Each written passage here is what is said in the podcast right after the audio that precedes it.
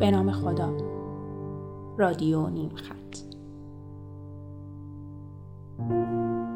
این قسمت عدد آداب دارد.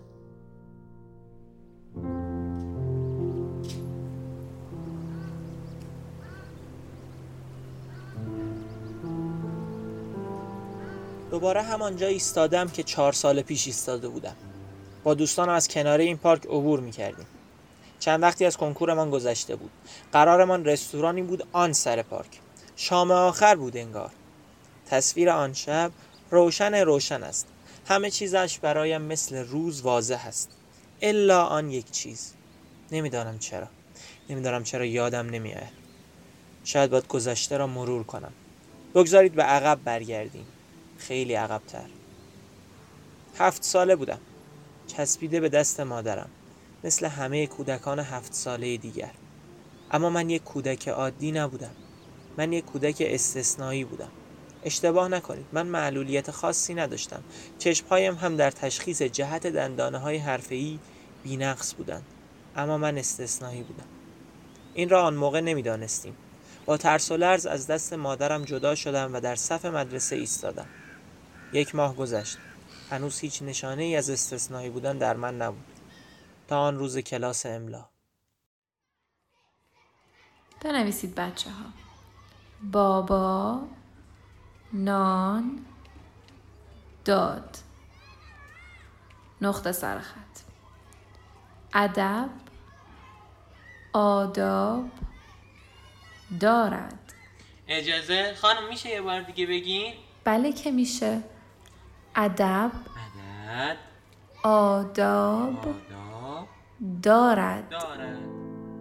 و همین من ادب را عدد میشنیدم اه، تابستون بعد کنکور من بیشتر به جشن فارغ التحصیلیمون گذشت. ببین قبل کنکور یه عالمه برنامه داشتم برای بعد کنکورم. یه سری کتاب غیر درسی رو جدا کرده بودم که وای الان نمیشه خوند بعدا باید بخونم. خیلی مهمه و کلی کلاسای ورزشی می‌خوام برم و نمی‌دونم کلی از این چیز می‌زد. تقریبا قطعی بگم به هیچ کدومشون نرسیدم.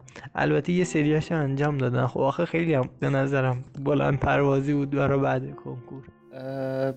من سه تا کنکور دادم و اون کنکورهایی که داشتم خیلی متفاوت بود تابستونهاش و برنامه ریزی ها روزی که نتیجه ها رو اعلام کردن من رفتم داخل سایت به جای رتبه خودم آخرین رتبه در منطقه رو دیدم و به مامانم هم همینو گفتم. بعد مامانم سری به نشانه تاسف تکون دادن و در حالی که می‌گفتن با این وضع درس خوندن بیشتر از اینم انتظار نمی‌رفت از اتاقم سری رفتن بیرون. اونجا بودم. واسه همین رفع اشکال بچه ها که بابام زنگ زد رتبه به هم بگه. و انقدر ذوق زده شده بودم که وسط مدرسه قشنگ بپر بپر می‌کردم. هنوز کسی از این مسئله خبر نداشت. چند بار تکرار غلط املایی طول کشید تا معلم خانواده متوجه این ویژگی من شوند. خانواده نگران شدند. چندین پزشک مختلف و هر کدام چندین نوبت مرا ویزیت کردند. جواب فرقی نمی‌کرد. از نظر پزشکی چیز عجیبی وجود نداشت. به ما توصیه کردند هر شب به من املا بگویند و در آن از کلمه ادب استفاده کنند. شاید فکر کنید که خب حالا فرزن یک کلمه است و فوقش نیم نمره در امتحان املا. ولی اینطور نبود. در مدرسه اگر شیطنت می‌کردم و فیلمسل دنبال پوریا جعفری کسی میگذاشتم نازم مرا کنار می‌کشید و می‌گفت آدم باش عددت کجا رفته؟ یا خانه را که به هم میریختم و پسر همسایه پایینی را آزار می‌دادم مادرم لابلای قرهایش بی عددیم را توی سرم می‌زد پدر بزرگم هم هر بار مرا می‌دید لپم را می‌کشید و نصیحتم می‌کرد که عدد مرد بهز دولت اوست همین شد که در کودکی همه اعداد برایم جالب بودند آرام آرام با عدد بودن برای من تبدیل به امر بسیار مهمی شده بود ببین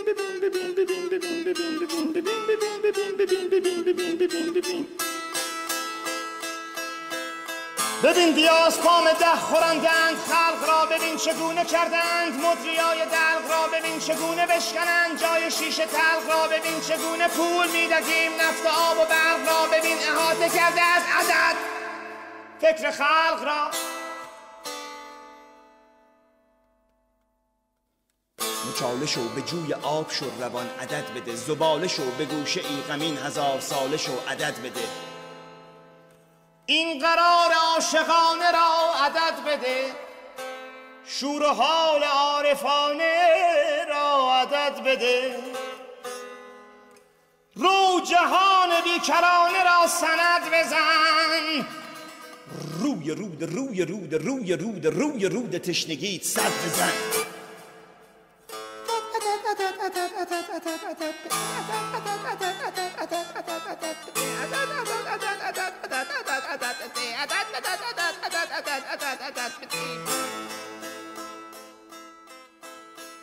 نوجوان شدم.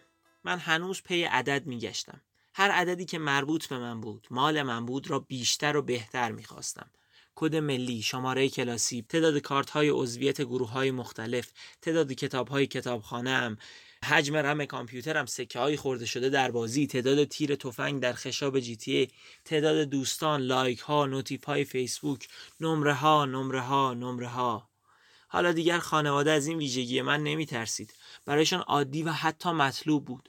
پزشکی مرا ویزیت نمی کرد. من دیگر استثنایی نبودم. من اصلا هر کس و چیزی را که عددی داشت را هم بیشتر دوست می داشتم. عاشق شماره هفت ها و ده ها در فوتبال بودم. معیار فیلم دیدنم تعداد جوایز و رتبهش در 250 فیلم IMDb بود. پیگیر اخبار روزمره بیل گیتس و بعد زاکربرگ و هر کسی که پولدارترین بود. انتخابات ها که برایم جذابترین بودند چون آنجا واقعا عدد مرد به ز دولت اوست. من از همه اینها دنبال یک چیز بودم. عدد من. نوجوانی است و هویت یک زندگی هویت من من استثنایی حالا گویا به شهادت جامعه عادی قاعدتا یک عدد است. حتما یک عدد است. هویتم آیندهم سرنوشتم همه به یک عدد گره خورده. مهمترین عدد زندگی من چیست؟ مهمترین عدد زندگی مثلا اگه بخوام رشد شخصی عدد بدم اون یه عدد میشه. یه عددی برای رشد رشد شخصی. مهمترینش فکر می‌کنم همون باشه. این نمه که هی داره میره بالا. 26 26 چرا؟ به 26 ابجد حروف خداست. آها ابجد حروف خدا. میشه مهمترین عدد زندگی من دو تا نوه دارم. یکی کلاسی هشتمه یکی هم یک سالشه. یعنی به دنیا بزشون حقوق دیگه. شما چطور؟ نه حقوقه. من بچه که بودم آره عدد پنج خیلی دوست داشتم. نمی‌دونم چرا. شاید سن خاطر اینکه احساس می‌کنم دورهای مختلف زندگی آدم بر مبنای سن تعریف میشه. سال تولد. چرا؟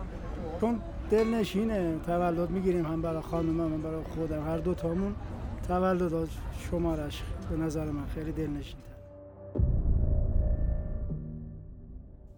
رتبه.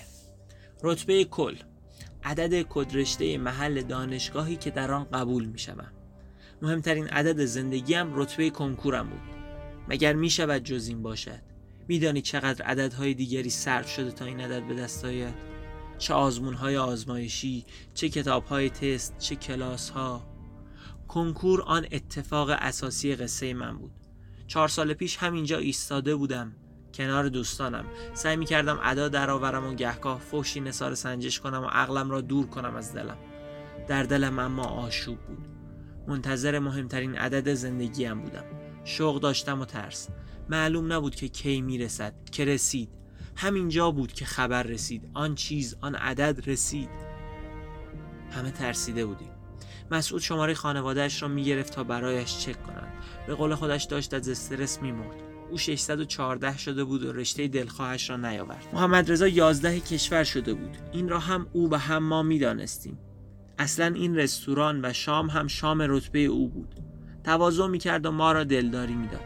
سجاد و بنیامین با 915 و 732 نگران این بودند که با هم یک دانشگاه میافتند یا نه. شایان گفت نگاه نمی کنم باشد برای سال بعد. او 8421 شده بود. ببینید من همه عددها را به خاطر می آورم الا آن یکی. 115 بود 347 بود. 561 بود 1345 بود. چند؟ 1413 بود. چرا مهمترین عدد زندگیم یادم نمی آید ساعت ده صبح ده ده و نیم یکم رفقام هی با لگت داشت می‌زد به من که احسان بیدار شد نمی‌دونم فلان کانال رتبه کنکور رو اعلام کرد میگه رتبه یک ریاضی احسان شریفیان بعد هی منو با لگد میزم گفتم برو با چرت نگو تا سازمان سنجش چیزی اعلام نکنن من دافتم حالت خواب دیگه اصلا نمیفهمیدم چی داره میگه چی دارم میگم. نظر من خیلی دانشگاه اونجوری نیست که حالا بگیم خیلی می‌تونه آینده رو تغییر بده. آینده به نظر من اینجوریه که خودتون می‌تونید آینده خودتون تغییر بدین. یعنی با انتخابایی می‌کنید با تلاشایی که می‌کنید یا نه؟ با ساعتایی که برای علاقاتون صرف می‌کنید یا نه؟ با این موضوعاتی که می‌تونید به نظر آینده رو بسازید. انتخاب رشته و دانشگاه رتبه کنکور و اینها شاید کمتر اثر بشه خیلی جا نیاز شد که از این تصمیمایی که مثل انتخاب رشتم بود و خب همه با هم مخالف بودن خیلی تصمیم اینطوری زیاد گرفتم. من همیشه این حرف بود که اوکی من یه تصمیم می‌گیرم حتی اگه به بدترین جای ممکنم بعد از اون تصمیم رسیدم حسرت اینو ندارم که یکی دیگه برام تصمیم گرفته. و خب بعد اینم که رفتم دانشگاه دیدم که اونجا برای من خیلی بهتر بود و فهمیدم که من سال کنکورم بیش از حد فکر می‌کردم موفقیت آینده من در گروه دانشگاه و کنکور و رشته خوبه و اینا باعث میشن من آدم مفید و اثرگذاری باشم. در صورتی که بعد فهمیدم همه چی بستگی به خود آدم داره و تو همون دانشگاه خوبم این تلاش خود آدمه که باعث موفقیت آدم میشه. برای همین تو هر شغل و رشته و دانشگاهی خودمون تعیین کننده ایم. میشه توی یه دانشگاه معمولی انسان خیلی خوب و موفقی بود. و اصلا به این پی بردم که مفید بودن و آدم بهتری بودن به تحصیلات بیشتر بستگی نداره. من رشته که می‌خواستم و نرفتم ولی با یه فکر بزرگتری رفتم اون رشته. دانشگاهی هم که فکر می‌کردم هم نرفتم ولی بازم کار دیگه. و خب فکر می‌کنم مجموعه همه اون تجربه هایی که توی سالهای کارشناسیم داشتم سمرش این بود که تعریف اون موفقیت توی ذهنم عوض شد. شاید اصلا حتی تعریفش پاک شد از ذهنم. خب من اون موقع فکر می‌کردم که باید دنبال موفقیت باشم و موفقیت توی ذهنم به عنوان برتری توی یه چیزی بود. حالا برتری دانشگاه برتری نمره برتری استادایی که باشون کار می‌کنی برتری درسایی که برمیداری. ولی بعد از این همه احساس می‌کردم که دیگه دنبال اون موفقیت به اون معنایی که تعریف شده بود نیستم. بیشتر دنبال این بودم که بفهمم چه چیزی حال بهتری برام ایجاد می‌کنه چه چیزی حالمو خوب می‌کنه. گفتم که رتبه من خوب نیست و من می‌خوام چه می‌دونم تهران اصفهان اینا بیارم و این رتبه به درد اینا نمی‌خوره. واسه همین تو فکرم بود که انتخاب رشته نکنم. ولی انتخاب رشته نکردن اینه که تو هر شانسی رو از خودت بگیری. البته یه صحبتی بود بین بچه ها اون سال که می‌گفتن که اولی و برق شریف بزنید شگون داره. و من اولیشو برق شریف زده بودم. خلاصه که من فکر می‌کنم اگر سال کنکورم کنکور زبون داشت به من می‌گفت که انقدری که تو منو جدی گرفتی من جدی نیستم.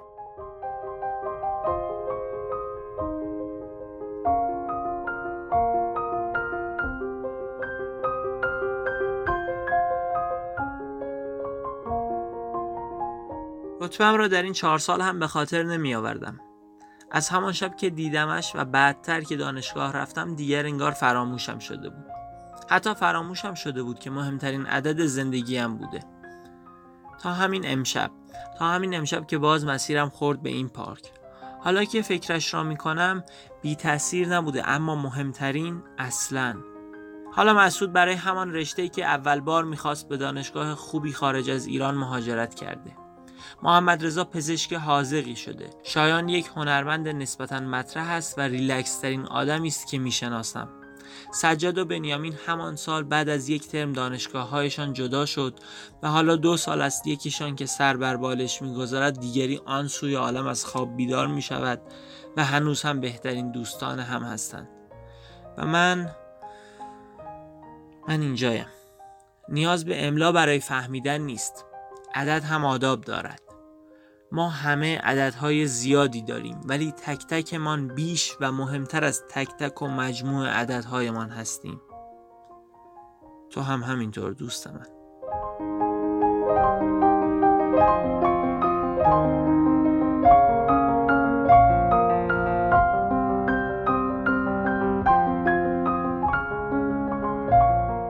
آنچه شنیدید دومین قسمت رادیو نیم خط. رادیو و نشریه نیم خط توسط جمع علمی ترویجی رستا تهیه می شوند. صداهای محیط و مصاحبه های این شماره را در خیابان های چهارباغ و آمادگاه اصفهان نزدیک درب ورودی دانشگاه صنعتی شریف، شهرک اکباتان و ترمینال جنوب تهران ضبط کردیم. در مصاحبه با آدم های عادی و استثنایی درست مثل خود شما